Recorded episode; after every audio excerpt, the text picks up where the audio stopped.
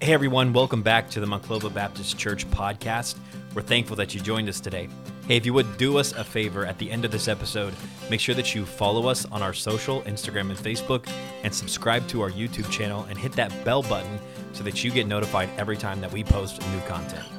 If you also want to stay connected with us beyond Sunday morning, make sure that you download the MRBC app on the Google Play Store or the App Store. Now let's dive in. I'm glad that you're here this morning. Pastor was already planning on being away today. He asked me to speak in his absence. And so we're going to study the book of Ruth, chapter number one. So if you would turn to Ruth, chapter number one, if you're new to church or if you've never turned to the book of Ruth, it's in the Old Testament. You can go through the first five, six books of the Bible. And then on verse number seven, you'll find the book of Ruth. Let me just welcome you one more time. If you don't know me, some of you are guests today.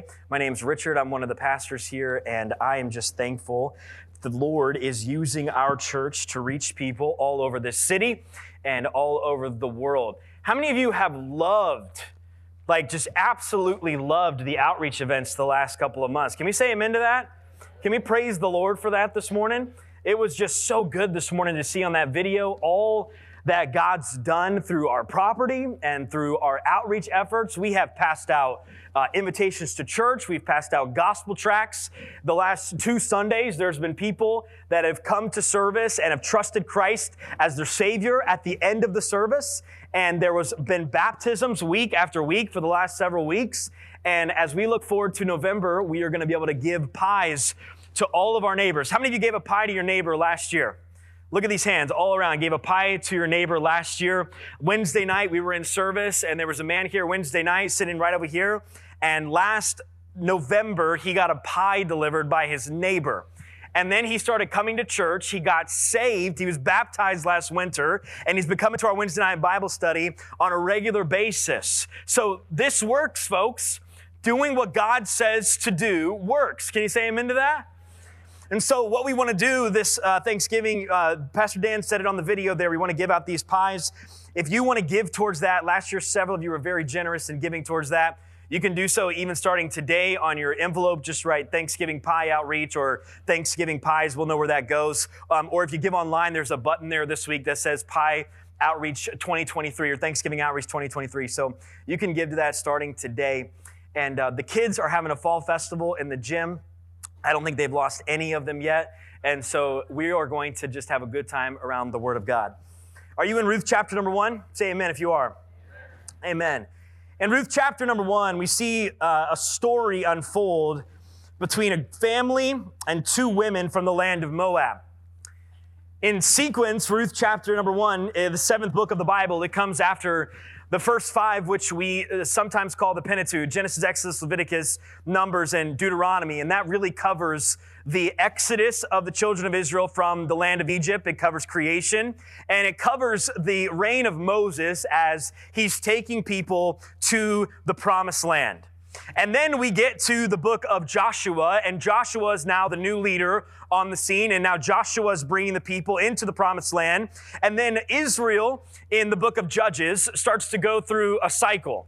And if you've been in Sunday school any amount of time, you've probably heard this cycle that Israel was a land of sin. And then as they were a land of sin, they needed somebody to help them get out of sin. And so God would provide them a judge. And the judge would come and the land would have prosperity for a time. And then after they had prosperity for a time, they'd go back into a time of sin. And then God would have to send judgment through a judge once again. And they were in this perpetual cycle of sin and success and sin and success. And as they're in this cycle, we have this beautiful story in the book of Ruth. It's a small book, just four chapters, but there is so much packed in this book.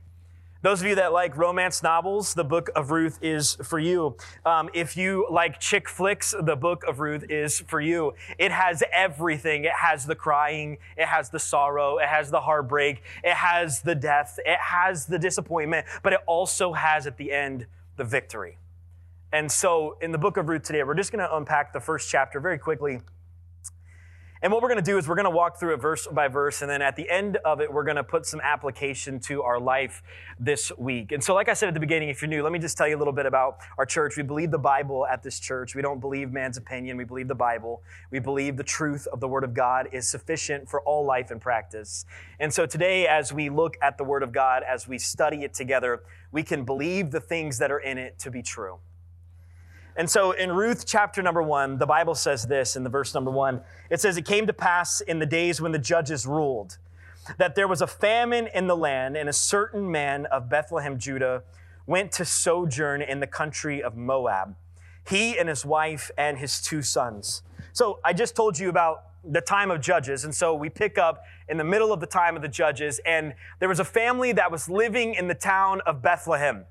Now, we all know Bethlehem. In fact, in just a few short weeks, if you didn't know, 52 days from now is Christmas. Amen? There was some tension there. Um, 52 days from now, am I right? I think 52 days from now is Christmas. And um, in just a few weeks, we're going to start singing, Oh, little town of Bethlehem, how still he sees me lie. And Bethlehem is, is a, a place where we know that Jesus was born right? And, and, in our culture today, we often look at Bethlehem from the place where, oh, that was a beautiful first night and the star over Bethlehem and the manger and, you know, the shepherds that came and it's a beautiful place. But here in this time, a time of Judges, Bethlehem would have been a small city, a bustling city. It would have been a blessed city. In fact, uh, the name Bethlehem literally means house of bread. And so, this house of bread, this place of blessing, Judah, where all of these people in our story that began our story lived, there was a famine.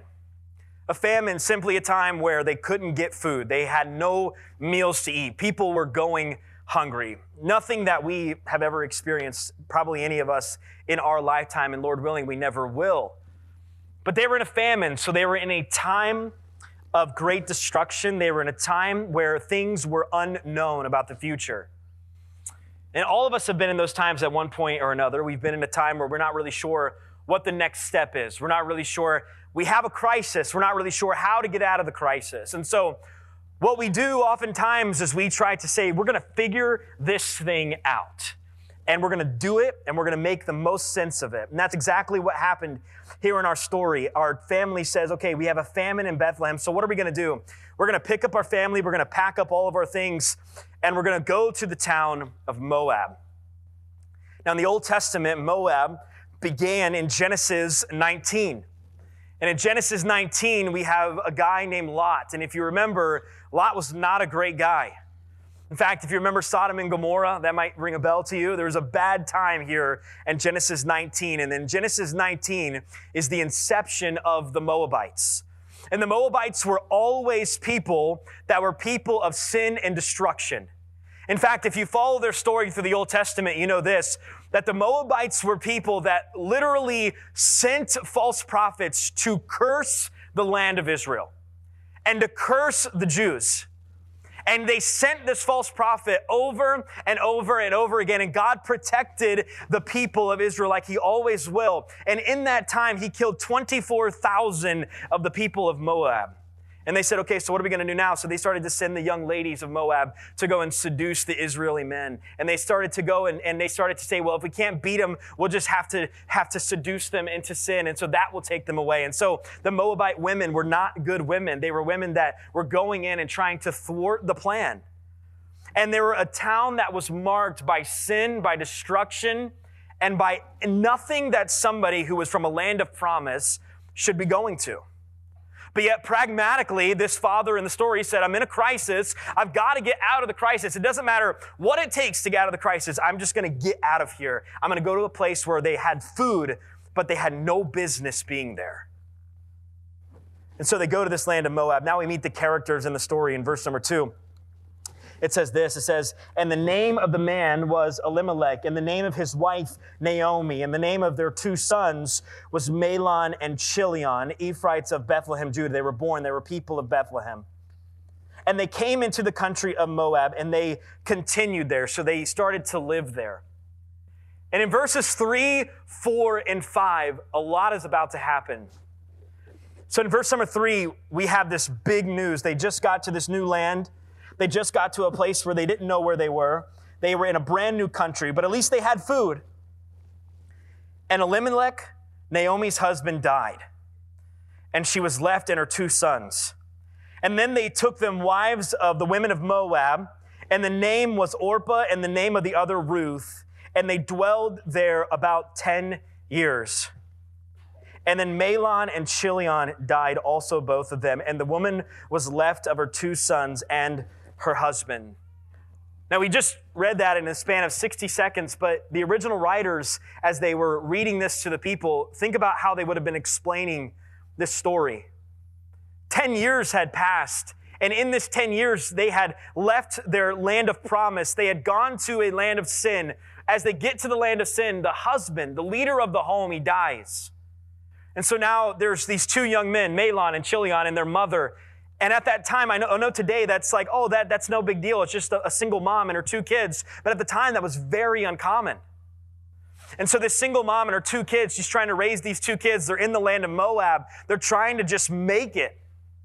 And uh, uh, they, they come of age, and as they come of age, they now marry these two Moabitess women, and the two Moabitess women now become part of their family. And in 10 years, they go by and they dwell together. And then after 10 years, when maybe hope was just around the corner, and maybe they thought, well, maybe things are getting a little bit better, and maybe they thought, well, maybe this wasn't such a bad idea after all, Mahlon and Chilion now die.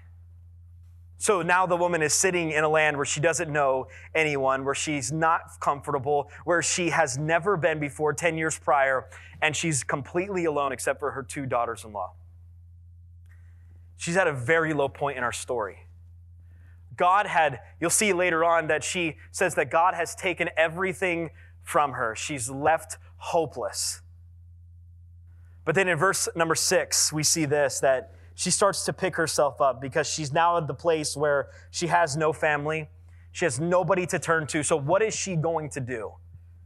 In verse number six, we see that she arose and her daughter in law, and she, that she might return from the country of Moab, for she had heard in the country of Moab how the Lord had visited his people in giving them bread.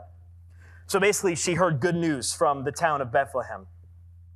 Wherefore she went forth of Wherefore she went forth with her daughter in law, and they went into the way to return unto the land of Bethlehem, Judah. Now, think about what she must be thinking. Ten years she left.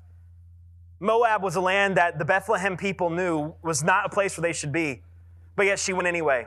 And then not only did they did they leave and they go there, they married people from there, people they should have never married. And now she's going back. And the shame and the guilt that she must have started to feel as she leaves the town of Moab. And she looks at these two daughters in law and she's like, I'm about to go into a place where I know a lot of people. And as soon as they see these Moabite women, they're going to know how terrible my last 10 years have been. You ever been in a place like that? How many of you go to a high school reunion? Anybody done that before? Those are the most awkward things in the entire. If you like high school reunions, I'm thankful for you, but they're super awkward. In high, how many of you are proud of the person you were when you were 15? Good. None of you raised your, well, some of you raised your hand. Good. Man, I can't imagine sometimes. I was just talking to somebody the other day about college and how even in college, like people just are different people.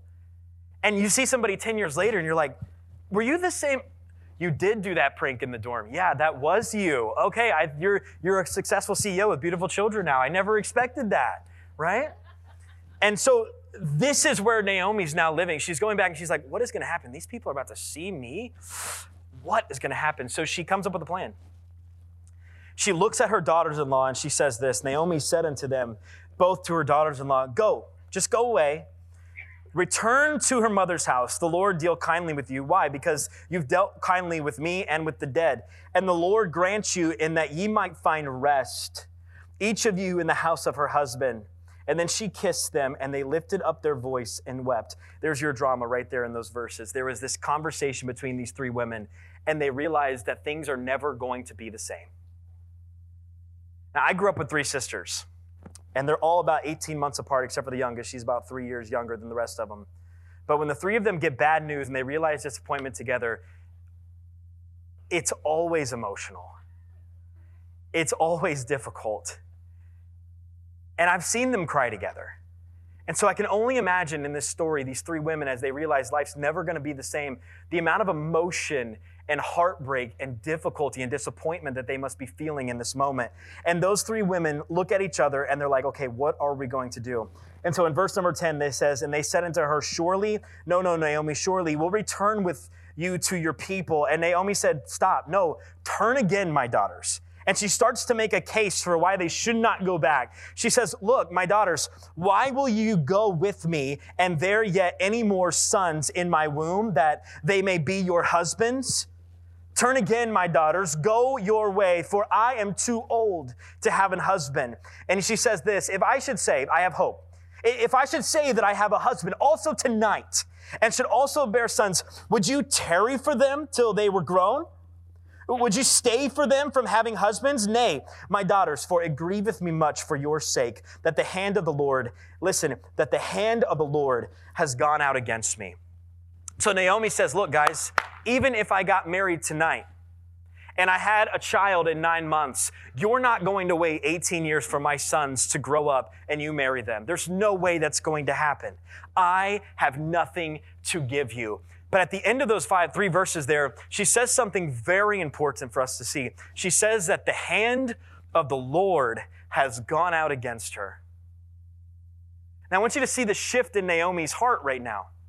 She's going back to the land of promise. She's going back to the place where her relationship with God and her and, her, and his people was good. And she's starting to realize, I did wrong. I should have never left. The Lord has not blessed me. I have nothing to give anyone.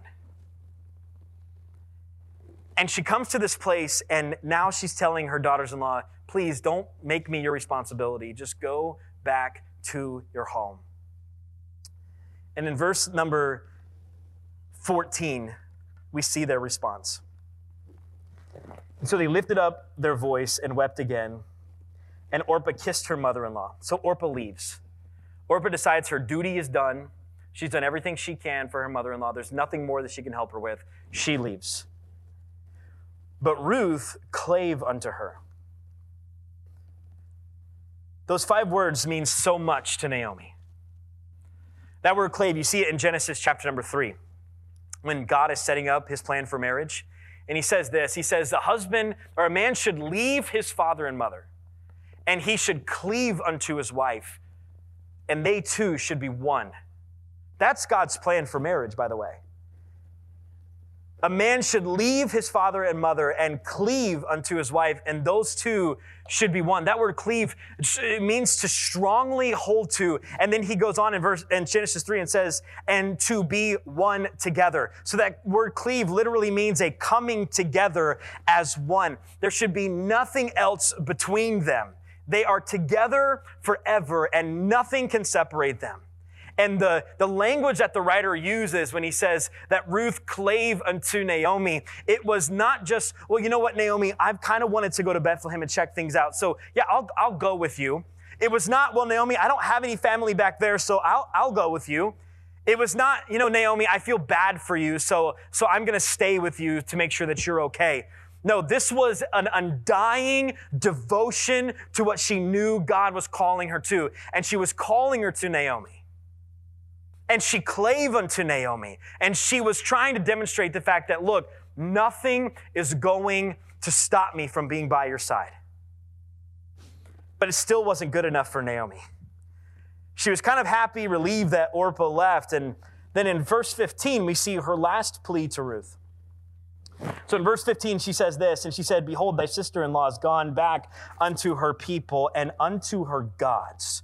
Return now after thy sister in law. Now, I want you to see how far gone Naomi is before I give you the great news in the story, okay? Remember, she already said that the Lord's hand had gone away from her, had already gone out against her. She realized this, that the Lord had not dealt well with her because of her own sin and her own mistakes. But now she was completely unrecognizable as a follower of the Lord. Why? Because she was giving Ruth the advice to say, look, don't even worry about coming with me. Not only just your family's there, but look, Ruth, listen, your gods are also there. She was at a place where she was telling Ruth, Your gods are better than anything in Bethlehem. And just 10 years prior, Naomi would have never uttered those words to anybody, especially a Moabite. And she's at this place and she's like, don't, don't just come with me. Don't just come to my land. Go back to your gods. Because of the decisions of Elimelech, because of the decisions of Naomi, because of the decisions of that family, 10 years passed and they're a completely different family than they ever expected to be. And I think there is something to pause here and realize that there are power, there is much power in the decisions we make as a family every single day. We are like these people often, aren't we? There's famine in our lives, maybe not by food, but maybe finances. There's unknown in our life often, isn't there, where we don't know how the future is going to turn out. We don't know how the problem's going to get solved. We don't know how the diagnosis is going to turn, and we don't know if she or he is going to make it. We don't know if our marriage is going to be restored. And so often what we do is, is we begin to make decisions like Elimelech made. We make pragmatic decisions in order to make our life better. And here's what we do. We make those decisions at the cost of what we know God has called us to. And so we make decisions based upon how we spend our time we look at other families and we say, man, we're tired. And oftentimes we'll look at other families and we'll say, man, wouldn't it be nice? And, and listen, I'm a pastor and I've thought this once, maybe twice in my life. Wouldn't it be nice to sleep in on Sunday? Wouldn't, wouldn't it be nice to take a long weekend and just get away? Wouldn't it be nice? And, and, you know, those thoughts come and we look at, and then we start looking at other families. We scroll through our social feed and we listen, look at all the stories and we hear all the things that happened over the weekend at work. And we're like, man, on Sunday it would have been nice to be able to do those things. And so we start making decisions for our family based upon our feelings. And we make decisions for our family based upon our finances as well. And we look at our finances and we say, man, if we could just give a little, little less over here, we could probably put a little more in the boat fund and we could just give a little less over here and we could maybe build a little bit of a bigger home. Or we could maybe have a third car or a second car or whatever it might be because we just, we're going to give a little bit less over here to give a little bit more over here. Why? Because it just makes sense to us in the moment because we, we need something, right? And those are just two simple examples, but we could go on and on and on and on again this morning about how our life starts with little decisions, and those little decisions lead us to a place where those decisions take us to a place where we never thought we would be. Listen, my friend, I'm not here this morning to judge any person, but I will say in my own life, I've seen friends and I've seen people that I, I grew up with, and I saw them at 14, I saw them at 15, I saw them at 16, I saw them at 20, and I saw the decisions they made in their life. And the person they are now, if you would have asked them 10, 15 years ago, did you expect to be in prison for that amount of time? Did you expect to have a failed marriage? Did you expect to become addicted to those things? They would have said, No, I never expected that. But one day I made a decision. And that decision led me to another decision, to another decision, to another decision. And now they're at a place where, like Naomi in our story, they're completely unrecognizable. And sin does that to us. Sin takes us, they used to have an old preacher that said it this way sin takes you farther than it wanted you to go. It keeps you longer than you wanted to stay, and it'll cost you more than you want to pay. And there's a lot of truth to that in sin. And at the beginning, it might seem so small. Elimelech's like, I got a problem, God. I'm not going to consult you. I know there's food in Moab. I'm just going to go to Moab. And at least this problem is taken care of. But we forgot that all of this laundry list of things had happened in the land of Moab. And so you take your family to a place where there was judgment and sin and seduction and immorality. Why? So that your belly is full. But we do the same thing. We're like, we're feeling empty. What, what can make us feel better? Well, we, you know, we just, let's go spend some money. It'll make us feel better.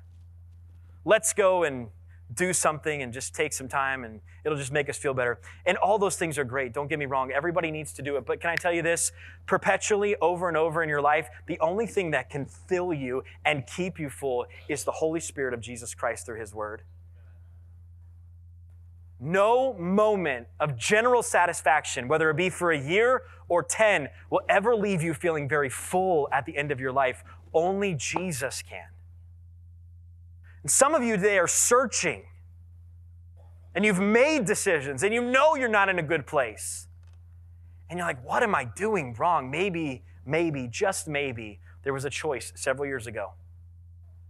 And you have been reaping the consequences of that choice over and over and over again. Maybe today's the day to say, I'm going to stop it. I'm going to stop doing that thing because I don't want to be unrecognizable. So she goes on and she says this She says, Please go back to your gods, return thou hither to thy sister in law. Now, in verse 16, 17, and 18, there's some of the most beautiful poetry in all of the Old Testament. In fact, oftentimes we'll see some of this written out and placed on a wall in a home, or sometimes it's read at a wedding or at some kind of special event to show the amount of devotion that two people have to one another. And so Ruth comes to Naomi and she looks Naomi in the eye and she says this to her. She says, And Ruth said, Entreat me not to leave thee. Stop asking me to go, is basically what she's saying. Entreat me not to leave thee or return from following after thee. And then she gives this oration to Naomi. And she says, Look, Naomi, whither thou goest, I will go. And where thou lodgest, I will lodge. Thy people shall be my people, and thy God my God. Where thou diest, I will die. There will I be buried, and the Lord do so to me, and more also, if aught but death part thee and me. Man, the devotion in this is amazing. But I want you to understand how, how, um, how powerful this is. Because this is not a husband to a wife. This is not a mom to a kid. This is a daughter in law to a mother in law. This is not what this message is about, okay? But this in this story is a daughter in law to a mother in law. And as these people are reading it for the first time, they're like, what is she doing? Can you imagine? She's like, you guys have known each other for just a span of years. There's no blood that connects you. You're just two people that came together because of marriage. And, and, and, Ruth is like, listen, Naomi, it doesn't matter what happens. We've gone through hell together already. We've lost everything already. I'm sticking with you. Where you go, I'll go. Where you stay, I'll stay. Where you die, I will die. She is pouring her heart out here to Naomi. We'll see here in a minute the picture that we're going to have here through Ruth, but I just want you to catch the depth of the seriousness of her words to Naomi. So in verse 19, they get into Bethlehem. After that, it's quiet the rest of the way. And so they, too, they went and came into Bethlehem. And it came to pass when they were come to uh, the city, they come to Bethlehem, that all the city was moved about them. And they said, Is this Naomi? Remember what I said a minute ago about how Naomi was not even recognizing herself? Not only did she not recognize herself, the, uh, the people that she used to know don't recognize her either. They're like, I think, I think we know you. I, I think that you used to. Is this Naomi? All of the pain and the bitterness and the brokenness and the sin, it had taken a physical toll upon her to where she was recognizable, but, but not fully. They had to ask, is this, is this Naomi? And then we see the depth of Naomi's sorrow here. And she said unto them, Call me not Naomi. Call me Mara. For the Almighty hath dealt bitterly with me. Mara meaning bitter. Then she describes her last 10 years. She says to her friends here in Bethlehem, she says, I went out full, and the Lord brought me home again empty. Why then call ye me Naomi, which blessed, joyful, seeing that the Lord hath testified against me, and the Almighty hath afflicted me? She's with her friends again, and her friends didn't recognize her, and she said, I know you don't recognize me, and I'm not the same person I was when I left. I'm completely different. Life had just beat her down. And she was at a place where her heart, she admitted openly, I'm just bitter. I'm upset. And I don't want anything to do with joy, happiness, success, blessedness, I am just bitter. And we're going to see something about Naomi in just a minute, but I want you to see this, and this is the application today. I want you to see this about God. Three things. You can write these down. Number one, I want you to see this. I want you to see that Naomi recognized God as the Almighty, even in her struggle. The Almighty is the word that she used. She says, The Almighty hath afflicted me. The Almighty hath dealt terribly with me. That word Almighty is the name of God, El Shaddai. That name that means that God is all powerful and omnipotent over all. He is a mighty God. You might read this story, I know I did this week, and be a little depressed. You might read this story, I know like I did, and was like, Lord, I, I know you're leading me to this passage, but I'm not, I'm not sure what, what it is you want me to get out of it. And as I looked and I saw her words, and she says, The Almighty hath dealt with me bitterly. I see the fact that even though her sin had taken her so far away from Christ, she realized the almighty power of God. And listen, my friend, this I don't care where you are in your life. I don't care what you've done in your life. I don't care where you land this morning in all of these things that we've talked about emotionally. God is mighty. And God is mighty enough to take care of the problems that you're facing today. You might read through this story and resonate with a character, and you might think, I am like them. I have lost everything. My marriage failed. My bank account's low. My parents are gone. My health is failing. I've lost it all. I, I am no longer where I used to be. Can I tell you this morning? God is mighty. He is the Almighty God. This word was used in the book of Job. You know the story of Job, those of you that do.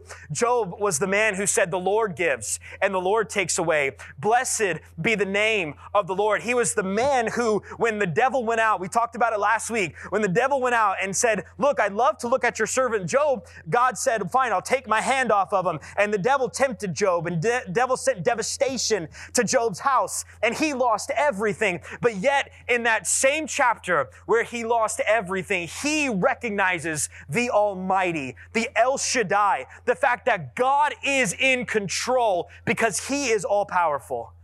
And just like in Job, that he was all powerful, he's all powerful today. And he's doing a work in our lives. Man, we live in difficult times, don't we? We live in such brokenness in our society. Elaine and I were talking this week we were thinking about some of the past days and we have just moved into our house and you know when you move you unpack everything. And there was this little um, there was this little uh, what do you call it? Candle stand that we had packed away. And somebody gave it to us for our wedding. I hope you're not watching. Um, it, it said richard and elena and our wedding date on it. And you know on your wedding day you're like oh that's so great. And now i'm like nobody cares And so I'm looking at this, and she's like, You want to get rid of it? I'm like, Well, somebody, yeah, like we'll just get rid of it, right? And I'm like, It's long, it's like a lifetime ago. It seems like it was just a few years, but it seems like a lifetime ago. So we should get rid of it. So I started thinking about the past, and man, I thought about how much simpler it was. Just 2015 was so much simpler than 2023, wasn't it? Man, our world's a mess. And this week we saw things unfold in our in our political uh, arena, if you will. And the Christians, they're encouraged right now, and we should be. There's a man now in our, our office, the Speaker of the House, a Christian man, praying on the House floor, bringing his Bible. It's a great thing, right? But yet, so much greater than a guy leading a bunch of other sinners trying to fix our country is the Almighty. Amen? So much greater than your ability to fix your marriage is the Almighty's ability so much greater than your ability to find the right doctor to take care of your problem is the Almighty's ability to heal you. So much greater than your ability to be disciplined in your savings is the Almighty's ability to bless you. God is a mighty God. And through this story of Ruth, over and over and over again, even in the first chapter, God protects this family. He has a hedge around them. Did they go through difficulty? Yes. Did they go through loss? Yes. But yet Naomi was God's person that he was like, I'm going to keep her. I'm going to use her. I know she's bitter. I know she's at a low point, but I'm mighty, Naomi. I want you to see that. I'm never going to leave you. Not only do you see that God is almighty, number two, see this this morning that God is faithful. God is faithful. There was time and time again in our story this morning as we unpack all of the different events that, look, Bethlehem was in famine, yes, but God was going to bring them out of it. Elimelech went to a land where he should have never been, but yet God kept him safe. Did he lose his life? Sure, but at least he had a place for his family to sleep. God was faithful in those 10 years that he gave Mahlon and Chilion to Naomi to be able to raise them and to be able to give them these two daughters-in-law to be able to help her in his in their life. God was faithful as he brings them back from Moab back to Bethlehem. God was faithful even in dealing with Naomi to where he takes her to a place of total brokenness, but yet she still is able to recognize the Almighty in all of it. He's there with Naomi. And He's there with us today. We serve a faithful God. He's the same yesterday, today, and forever. He never changes. Through famine, He never changes. Through war, He never changes. Through difficulty and heartbreak and cancer and all of it, He never changes. We serve a mighty God. We serve a faithful God. Number three, look at this. We serve a loving God. We serve a loving God. That oration we read of Ruth. Have you ever been at the place in your life where you just needed a friend? Oh man, I've been there many times. And a loving God sent a daughter in law to encourage her mother in law. Can I tell you this? You will oftentimes find a loving God in the most unexpected places in your life. And it often will show up when you're not even looking for it. In your own life, you often are like Naomi. And it just seems like nothing can go right. You just finished a trial and now you're in another one. You just got healthy and now your spouse is sick. You just buried your father or your mother, and now your spouse might also be on the brink of death. And when you just think you're going to get out of something, something else happens. This is the way of life. And if we're not careful, church, listen to me this morning, please. If we're not careful, we can get like Naomi very easily. And we can look at people and be like, you know what? I used to be happy, but forget it. I'm just bitter. I don't find joy in anything. I don't find happiness in anything. I don't find greatness in anything. Oh, somebody got saved at the church. That's great. Oh, the church sent another missionary out. That's great. Oh, you got an A in your test. Man, that's great. And we lose our joy because you know why? We forget that we have a loving God. And a loving God doesn't do things to his children out of spite, out of meanness to make them bitter. No, a loving God does things to his children to bring them to a place where they're better. But also, a loving God gives us a will to choose, right? There used to be this thing we said when I was younger. Our uh, youth pastor, if he said it once, he probably said it every time we got together. He would say, did you choose joy this week? And I would say, Yes, Pastor Willard, I chose joy this week. That's great, man. And I thought to myself, I never understood why, why did he do that? Why did he ask me, Did you choose joy this week? Because truly, the response we have is a choice. We can choose to follow a loving God or we can choose to follow our circumstances. We can choose to recognize a loving God in our heartbreak, or we can choose to recognize the fact that this didn't make me feel great and dwell on that.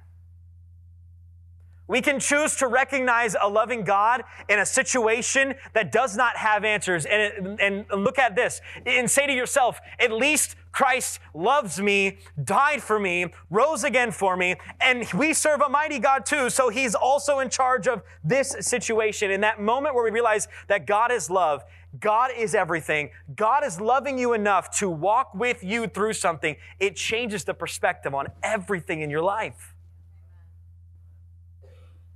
We serve a mighty God. We serve a faithful God. We serve a loving God. So that's what we see about God through our story. But I want you to see this. I want you to see how we fit into the story, and we're almost done here because the characters in our story resonate with us today. They do. Elimelech, some of you are like him.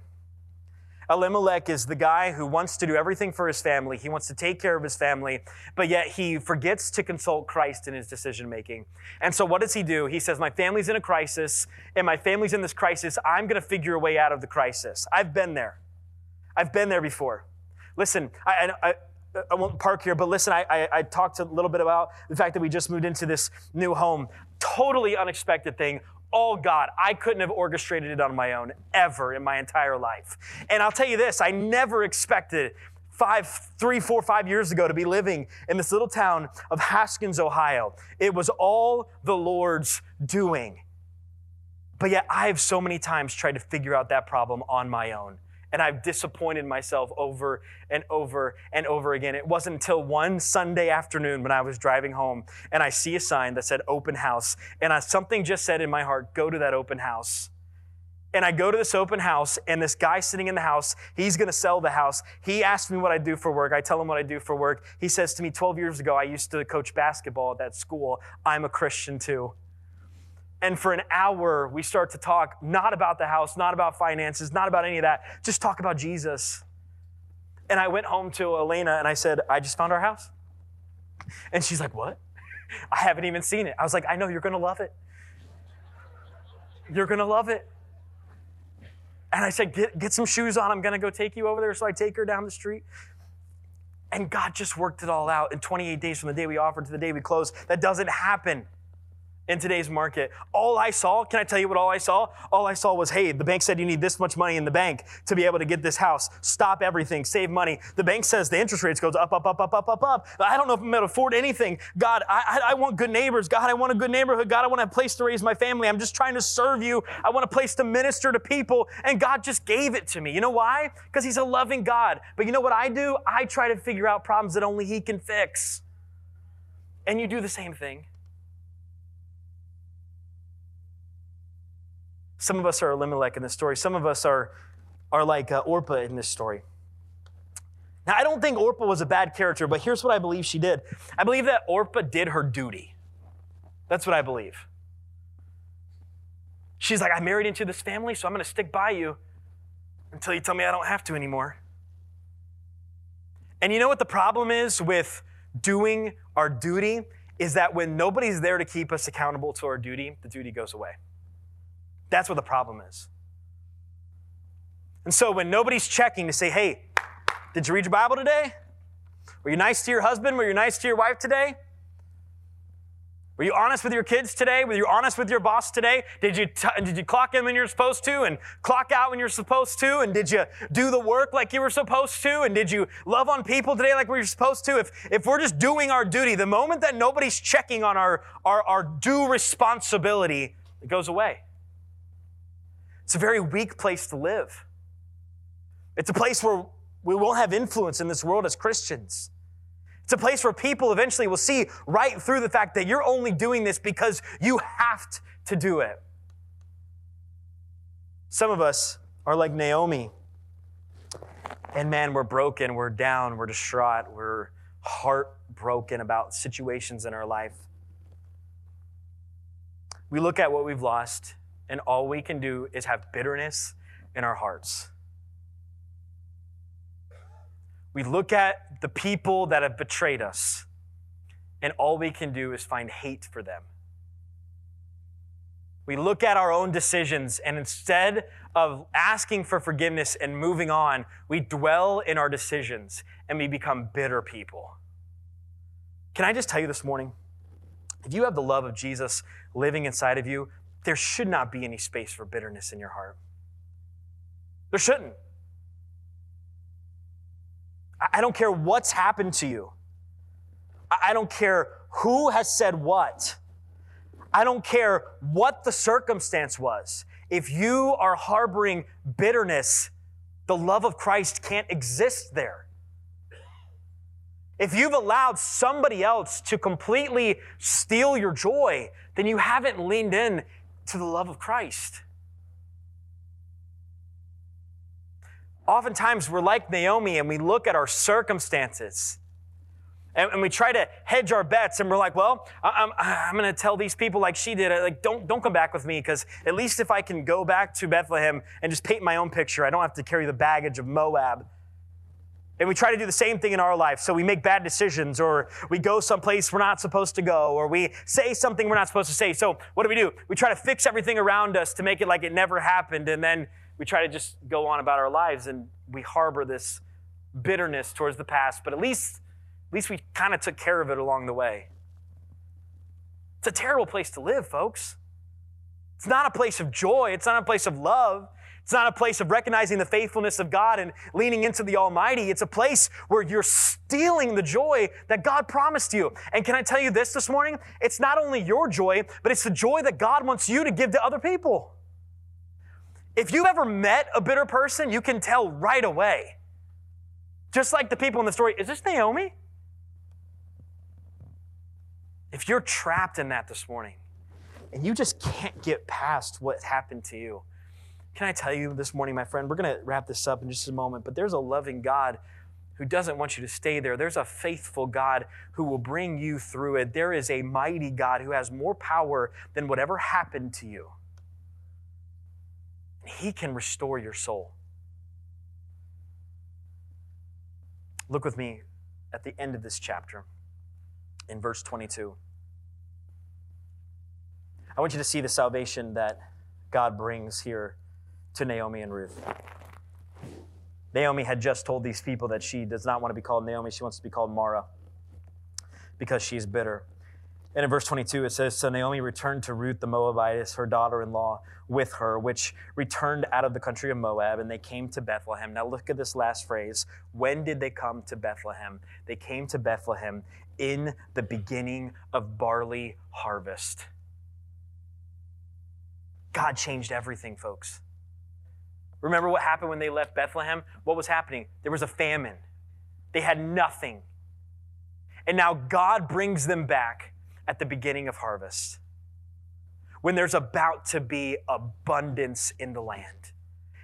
God takes a hopeless and bitter situation, a death after death after death, a land of sin, and he brings her all the way back with an unexpected blessing in Ruth and brings her back to a place and says, Look, I'm going to bring you back not at the end of the harvest, not in the middle of the harvest, not when there would be some scraps left over for you, Ruth. No, I'm going to bring you, Ruth and Naomi, back to this place at the beginning of harvest because God the Almighty, God the faithful, God the loving is taking care of his people. And he brought salvation to them in this story.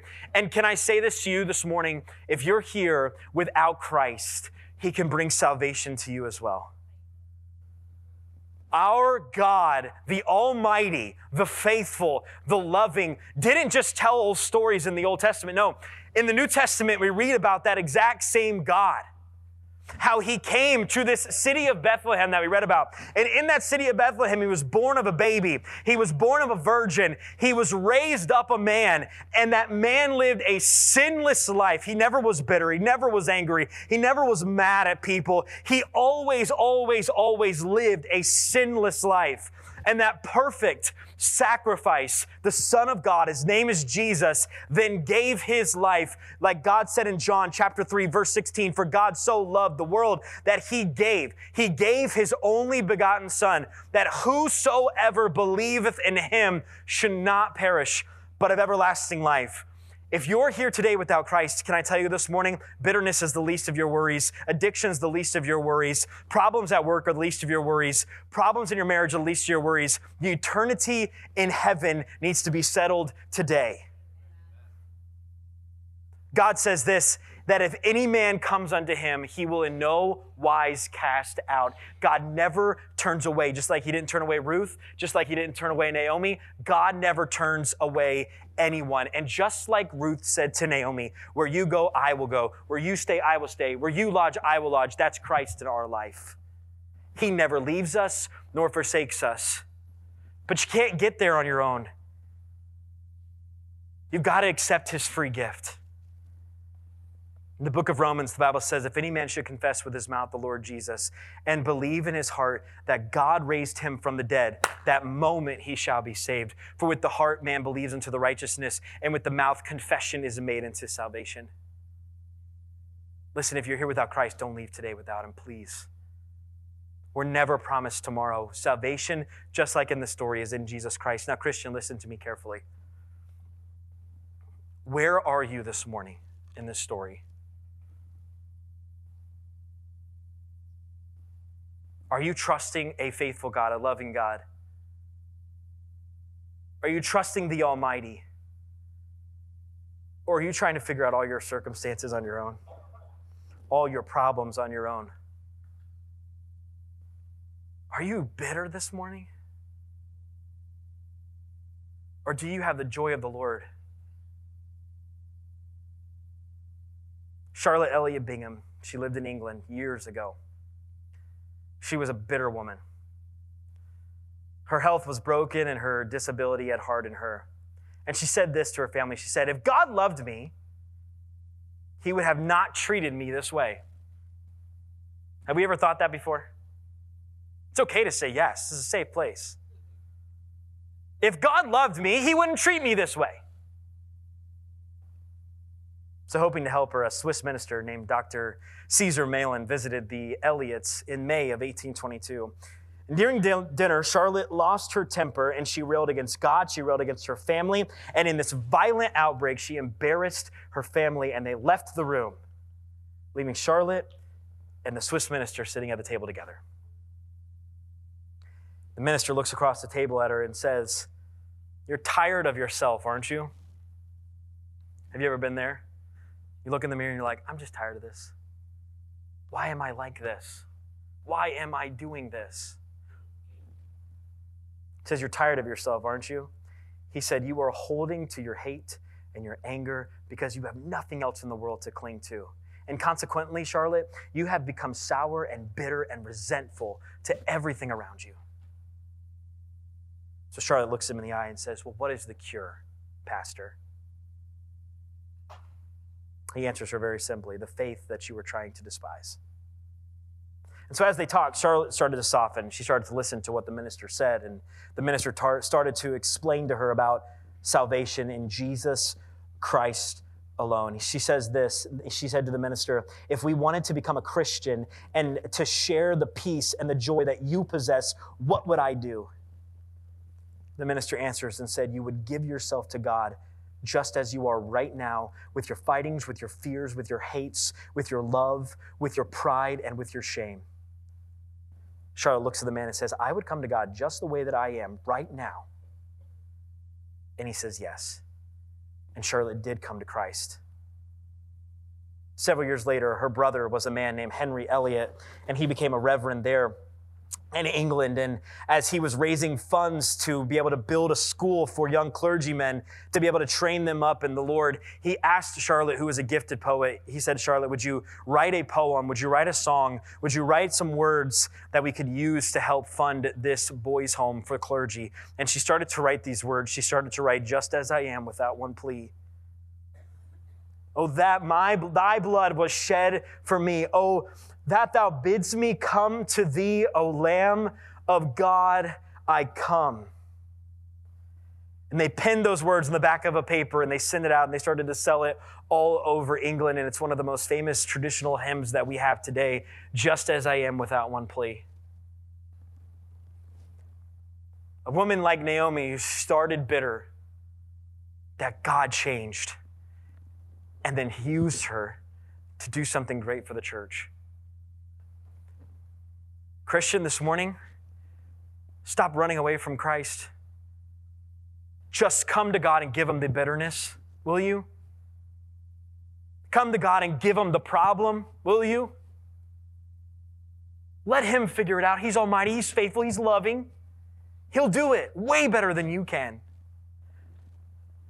If you don't have Jesus this morning, if you don't know that if you were to die today, that you would go to heaven, this is for you. Come to him today. Don't get cleaned up. Don't try to figure everything else out. Don't say, well, let's look at all the other religions and see what, what they have first. And then if I like Jesus, I'll come back to him. No, no, no, no, no, no. Today's your day of salvation. Just as you are, come to Christ. You just finished listening to a message from the preaching ministry at Monclova Road Baptist Church. If it was a help to you, make sure that you let somebody know about it. If you need help beyond this message, make sure that you follow us on Instagram or Facebook or check out our website, monclovabaptist.org, and we would love to connect with you there and help you with anything that you might need. Have a great week, and we'll see you next time on the Monclova Baptist Church podcast.